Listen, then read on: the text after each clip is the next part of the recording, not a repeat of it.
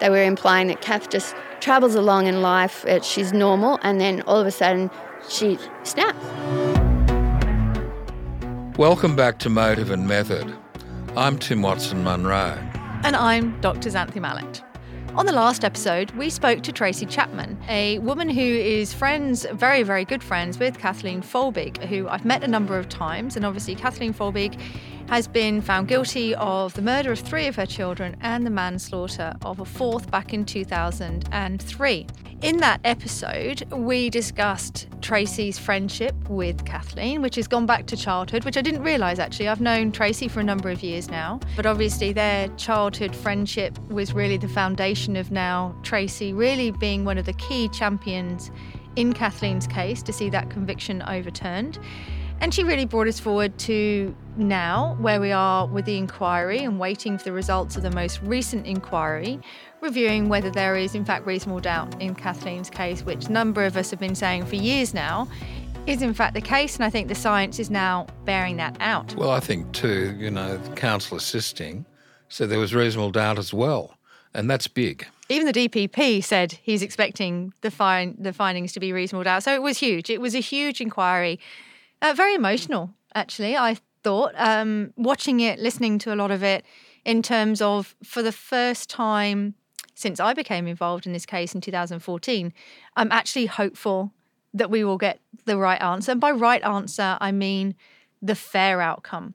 As I said, I wrote about this in 2014 and I had significant concerns about the veracity and reliability of the evidence against Kathleen in this case. And I yeah, I was surprised it's taken this long to come this far in a way. I didn't realize how difficult the journey was going to be, but here we are. So, I guess on today's episode, we're going to unpack everything that Tracy talked about, some of the things that we learnt, and um, ultimately what we're hoping for for the future as experts in this space, and ultimately people who are involved with the criminal justice system. We need to have faith in it to do our jobs, apart from anything else. I think there's lessons there for experts there's lessons there for lawyers. And dare I say it, there's lessons there for judges yeah. in terms of process. And the DPP. There's lessons there for everyone, isn't it? And the public. I think that's a really important one too, because the public ab- absolutely jumped on the bandwagon of, you know, the mother who's killed her children, vilified her. What one thing that's really struck me was the the level of vitriol levied at at Tracy, the death threats, you know, the the fear the intimidation that she's had to go through speaking about this case? It's a very common dynamic. It, um, I mean, this is a very high profile case, but this sort of thing goes on all the time. Look at social media, even over very trivial cases by comparison, the amount of trolling that goes on and how that impacts on people topic for another discussion, perhaps, but uh, it's quite disgusting. Yeah, well, those keyboard warriors certainly get busy when it's such a high profile case, and they do not hold back. The emails I get sometimes can be, um, you know, really quite intimidating. And I guess you take it with the territory when it's your profession and you choose to kind of, I guess, put your head above the parapet, share professional opinions, expert commentary on some of these cases. But for somebody like Tracy, she isn't an expert in that field. She's somebody's friend and she's doing this because she believes it's the right thing to do. And I think that other people think that it's then okay to look her up and make threats and intimidate. And some of these are really violent mm. threats. And I think that that's something we really need to tackle as a society. What what gives somebody the right to look somebody up and and act in that way and be so threatening with great cowardice because it's always anonymised so they're not really powerful people, they're impotent people protecting themselves with the cloak of anonymity. It's a terrible process. Well, they're bullies, aren't they? They want to silence you. And so I think that was probably imagine the learning curve that Tracy has been on over this period of time, you know, really beginning to try and understand the legal system which is you know it's a law it's a law unto itself uh, you know it literally is isn't it? Even the language that's used around it. She said she read emma enna cunliffe's book and you know she had to read it three times with a dictionary because the words in there are very all legal language is elitist isn't it? It's exclusionary by nature and i think it's designed to be the people in the judges, the the lawyers, the barristers, they all understand what's going on. But if you're on the outside of that circle, if you're a witness or the accused or somebody just watching as a friend, it's something that is exclusionary. You're not, you know, they don't really want you to understand that process and, and how it all works. So it's very difficult, I think, to engage with that world and really get a foothold and make a difference. Well, Tracy's a highly intelligent person, well educated, but I take your point. If you didn't have that level of intellect or training as a scientist, capacity to wade through things, read and reread things, interpret things, uh, you could be lost in the marshes, couldn't you, really? Yeah, and I think it's very difficult for somebody to pick up that mantle and to start challenging that system. The status quo, the the whole the legal system is is established to maintain the status quo. When somebody is found guilty, yes, everyone goes, well, there's an appeal process, right? Well, yes, you can appeal if you have fresh and compelling. You've got to have grounds, fresh and compelling evidence, etc. There are very specific grounds under which you can appeal, and it's very difficult to get to be granted an appeal. It's very difficult at that stage to, you know, even if you are granted to win that appeal, if you don't win your appeal, you know, you can push for an inquiry, but generally they're not granted. So every at every stage, the law is trying to maintain the current status quo and prevent that case being retried, reheard. And so when it's been going on for 20 years, it's really quite extraordinary the journey that this case has already taken, given the appeals, the number of inquiries, you know, and just when you think that's the last thing, you know, and you're kind of almost giving up hope, there's another push, there's another wave of support. And I think that's been extraordinary in this case with all those scientists signing that letter. Well, I think that was a game changer, yeah. actually. Yeah. You know, 150 eminent scientists have said this is a miscarriage of justice. Now, if the Attorney General elected to ignore that, it was Mark Speakman at the time when that was submitted, where does that leave the justice system in this country when the science, which is you know unquestionable the science says what the science says it's not it's not a subjective analysis it's just an objective evaluation of evidence. Yes.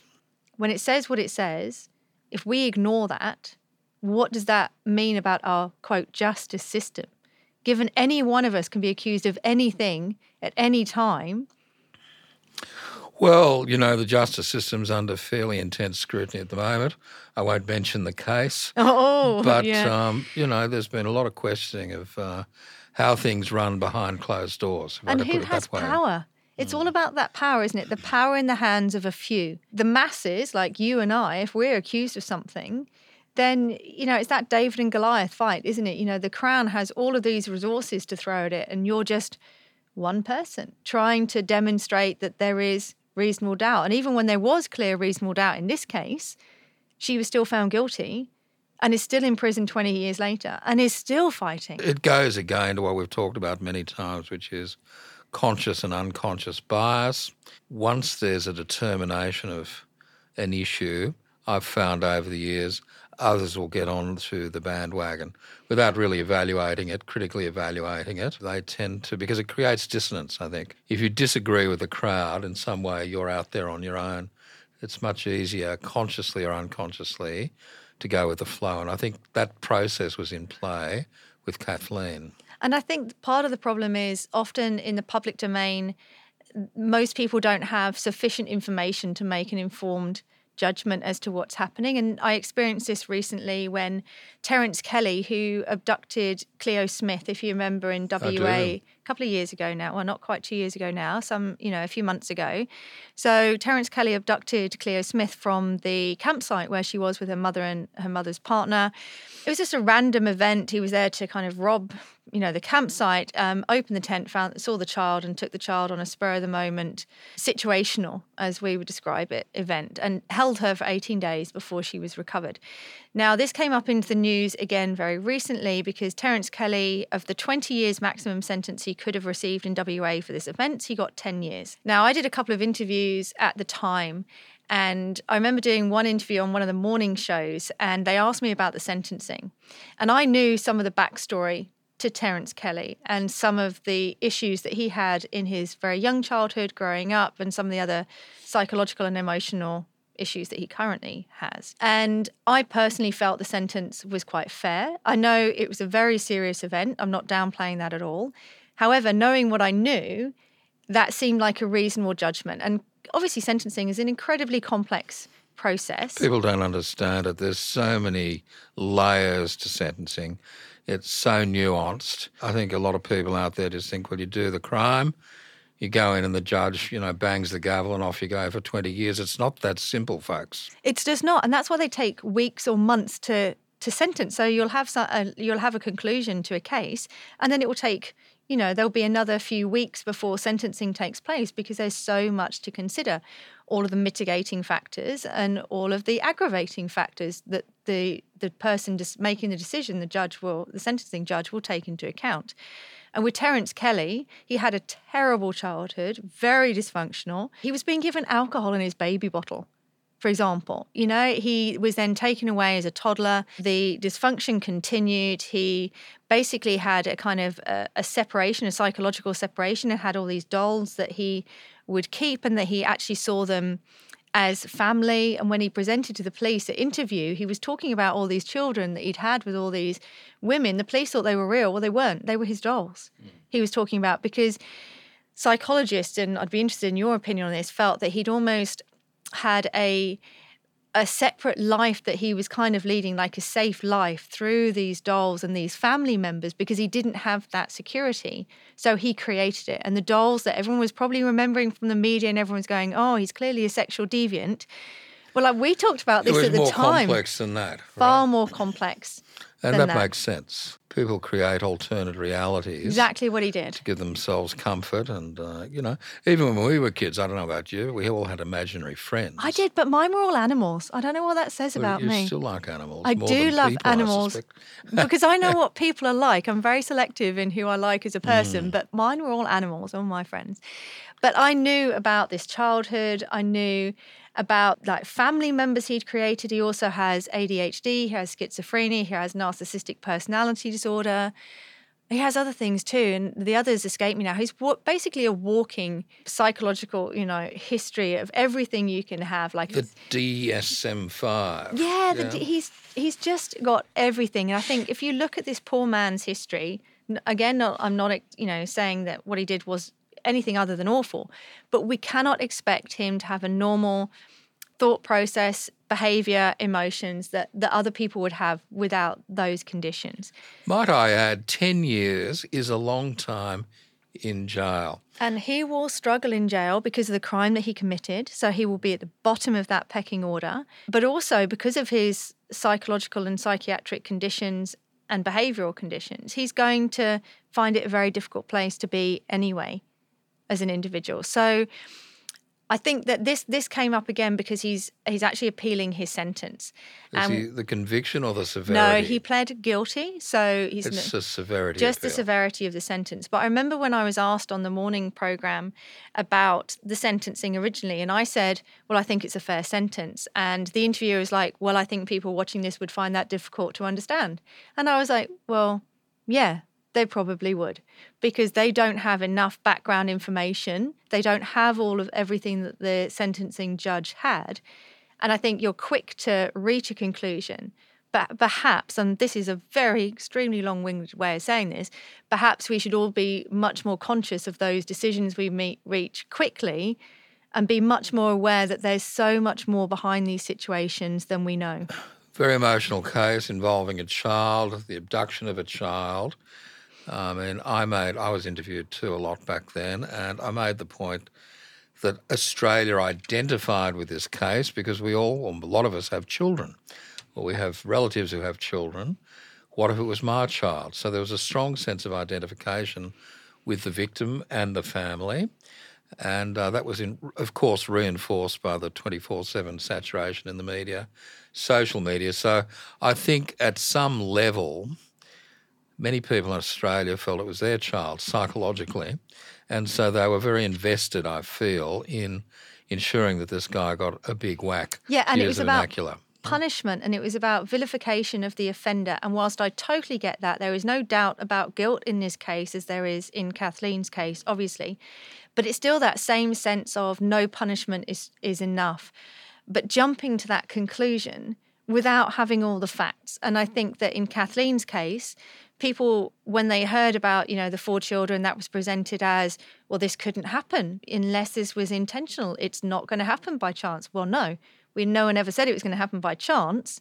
It was environmental or genetic or some other causative factor was at play but they heard mother murdered their children and you know no punishment is harsh enough and people Same didn't want to hear the truth. Same they didn't want to hear it No, because it creates this dissonance. It's again, it's easier to go with the flow, and people can be very punitive in those situations without knowing all the facts, or indeed, in many cases, any of the facts really. Exactly. I think that's probably one of the cases. And, you know, we've seen it before with mothers accused of murdering their children. Lindy Chamberlain, same thing. She didn't respond emotionally. And a lot of parallels have been drawn between Lindy and Kathleen's case. And I think there are certainly parallels. They're both very stoic. Um, they're both very strong women. They, you know, they they don't show their emotions necessarily in the same way that the public might quote expect a woman who's going through that. I think they were judged on that basis. And imagine walking every day through that media pack to get to court. You know, to to hear all of this evidence against you. It must be so Well, distressing. wolves, really. Yeah. And so I think the public just see that. And then we had the Keli Lane case, same thing. So there is a pattern here, I think, of women being vilified. Once they're accused, there is no punishment that's enough.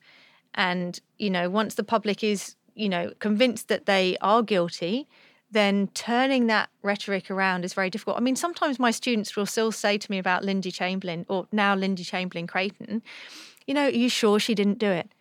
And I'm like, like seriously, in no world that we exist in is that possible. Was she guilty? Yeah, was she guilty? And one of my students said that, oh, it's a couple of years ago now. So we're talking a student who was 18, 19, and she pulled me over at the end of class and was like, what, do you really think she didn't do it? And I was like, in no world that we exist in was that possible. Lindy didn't harm Azaria any more than I did. Hmm. So can we just move on? And I very rarely kind of get impatient with my students, but I was just like, really? Like after 40 plus years, like have we not let this go? What prompts that, do you think? Because don't that, know. that student wouldn't have been alive when all Nope. this was happening. No. And then Social media? I don't know, parents maybe.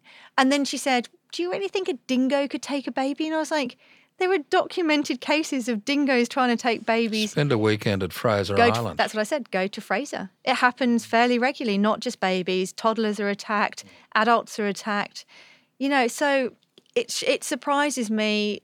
You know, decades later, people hold on to this, even people who weren't alive at the time. And so, when Kathleen is released, whenever that happens, some people will be diehard believers that she's done this, regardless of what the, the evidence says. They the books can't. have been cooked. Yeah, they have. Yeah. So they will not believe that she's not guilty, regardless of what is presented to her. But I do think there's been a change recently. I've certainly seen it in response We to. heard it from Tracy, you know, that there seems to have been a bit of a sea change and a shift in, and a softening even in the prison Well, towards her. that was amazing. I've never heard of a group of inmates putting together a book and welcoming another inmate into their space and saying, You'll be safe. That's unheard That's of to me. remarkable. And uh, she was safe, but uh, you would wonder if you received that book, it was genuine. Yeah, I mean, I It, obviously. it clearly was because nothing happened to her. But yeah, uh, and she's obviously kept it. Tracy said she's kept it safe for her when she gets out, and I think that that was was certainly remarkable from my perspective, and I imagine was really quite something for her too. That that that was the change that has happened. Well, to know that she is safe too, because she spent two decades, I would imagine, living in fear, fear of retribution. Tracy mentioned she was attacked at least one time. Yeah, and she was she was yard. seriously injured. Yeah. Yeah. Yeah, can you imagine that? I mean, really. And and think- you're innocent. And people don't think about that. So now we've had the inquiry. You know, the uh, counsel assisting has said to the uh, to Bathurst that you know there there is reasonable doubt, and then the DPP has come out and said yes, I concur that that's going to likely be the finding. Yet What are we waiting for? She's still in prison at this at this very moment as we sit here, and I think people don't realise what life is like in those facilities. Every day is much longer, I think, for people in those situations than we can imagine. And so, yeah, I think there's just, you know, there's just got to be some, something done as quickly as possible because every day she's in there is a breach of her human rights. We know somebody's in prison when there's reasonable doubt over their conviction. That is a situation that cannot continue. Thank you for listening to Motive and Method. I'm Tim Watson Munro. And I'm Dr. Xanthe Mallett. If you're enjoying this series, you can give us a five star review, recommend us to your friends and family, or subscribe to our channel and feed. And if you would like, you can set up an alert that will let you know when a new episode drops. We'll be back in your ears next week. Thank you for listening.